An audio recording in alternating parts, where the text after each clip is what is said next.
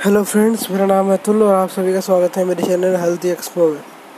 आज का हमारा टॉपिक्स है चेस्ट मिस्टेक्स यानी आप वर्कआउट के दौरान क्या क्या मिस्टेक करते हो।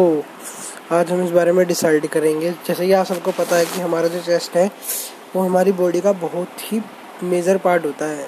तो इसको करने से पहले ना हमें चार चीज़ों का हमेशा ध्यान रखना पड़ता है। उसमें सबसे ज़्यादा मिस्टेक जो करते हैं, यानी चार लोग जो मिस्टेक मतलब चार जो मिस्टेक होती है ना, वो मैं आज आपको बताऊँगा, जिसकी वजह से आपकी चेस्ट की जो ग्रोथ है, वो रुक जाती है। सबसे पहला आता है इस लिस्ट में हमारा नॉट वार्मिंग अप यानी प्रॉपर तरीके से वार्म अप ना करना। दूसरा है इसमें परफॉर्मिंग मैनी एक्सरसाइज यानी बहुत सारी एक्सरसाइज को करना। जैसा कि हालाँकि बंदे करते हैं, जो नए आते हैं जिम में तो मैं ये भी करूँगा, मैं वो भी करूँगा, जिससे मेरी बॉडी बन जाएगी।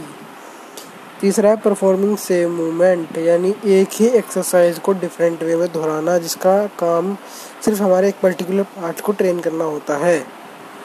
उसके बाद हमारा आता है चौथा, जिसे हम कहते हैं हाई फ्रिक्वेंसी यानी बहुत ही ज़्यादा तेज़ी से, ना तो मसल बिल्ड होती, उसमें ना आपकी मसल पे कोई इफ़ेक्ट पड़ता।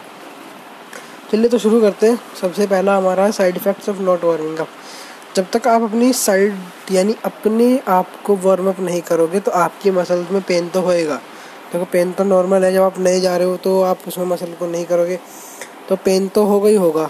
जो आपका, इसमें क्या होता है, इसमें जब आप वार्मिंग अप करते हो इसमें आपकी पोस्टेरियर चेन आती है एक। उसे आपको वार्मिंग अप करना बहुत ज़रूरी होता है। पोस्टेरियर चेन में क्या होता है आपका?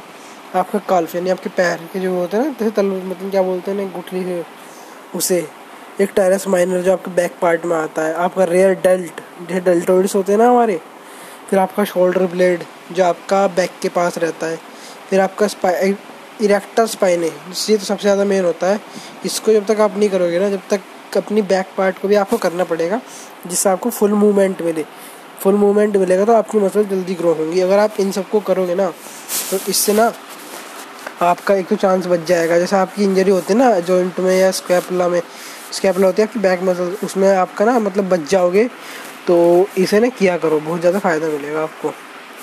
फिर उसके बाद आता है मैनी वेरिएशंस यानी बहुत ज़्यादा एक्सरसाइज करना। अब कुछ लोग क्या करते हैं, जो नए आए होते हैं, वो सोचते हैं बॉडी एक दिन के अंदर बन जाएगी तो बहुत सारी एक्सरसाइज करना चालू कर देते हैं। जैसे कि कोई फ्लाइज कर रहा है, फिर उसी के लिए ऊपर कोई दूसरी एक्सरसाइज कर ली, वो भी उसी का एक्सरसाइज मतलब वही एक्सरसाइज आपकी उसी चेस्ट पार्ट को ट्रेन कर रही है। तो ये ना बहुत बेकार चीज़ है, इसे मत करा करो। मिनिमम छः से सात सेट रखो, पर उसमें अपना पूरा फुल रेंज होता है ना जैसे कहते हैं कि ताकत लगा दो, खींच दो। वो कर दिया। करो अपनी पूरी ताकत उसमें लगा दो, अगर आप ऐसा करोगे तो आपकी बॉडी और आपकी जो चेस्ट है जल्दी गेनिंग पकड़ेगी। खासकर पोस्टीरियर मतलब उसको ट्रेन किया करो। उसके बाद आता सेम मूवमेंट वही आपका जो मैं बता रहा था, एक ही मूवमेंट को कर रहे हैं, यानी कोई डम्बल फ्लाइज कर रहा है कोई तुम्हारा बारबेल कर रहा है, उसी उसी से मतलब जैसे कहते हैं ना कि एक एक्सरसाइज होती है बारबेल कर रहे हैं, फिर उसके बाद फ्लैट बेंच कर लिया, दोनों ने ट्रेन तो वही किया, असर तो कुछ आया नहीं है, बस एक नाम के लिए हो गया कि मैंने सेट कर लिया है तो ऐसा ना करो, कोई फ़ायदा नहीं है ऐसा करने से, या पाँच सात एक्सरसाइज कर लो, ऐसी कोई दिक्कत नहीं होगी। चेस्ट ग्रुप आपका कोई बड़ा नहीं होगा। उसके बाद आता है आपका हाई फ्रिक्वेंसी ये सबसे ज़रूरी होता है चेस्ट जो आपका बहुत बड़ा मसल ग्रुप है। अब इसको ट्रेनिंग करने के लिए आपको हाई इंटेंसिटी चाहिए। इंटेंसिटी का मतलब होता है वर्कआउट के दौरान अपनी पावर अपनी हाई इंटेंसिटी से जितना लगा सकते हो ना कि एक के बाद एक और करो, वही इंटेंसिटी आपको लानी पड़ेगी अपने अंदर। और अगर आप ट्रेन कर रहे हो चेस्ट पार्ट को तो दो टाइम उसे पार्ट को ट्रेन करो, क्योंकि चेस्ट आपका एक मसल है, वो भी बड़ा मसल ग्रुप है तो इसको जितना ज़्यादा ट्रेन करोगे, उतना ज़्यादा बेटर है।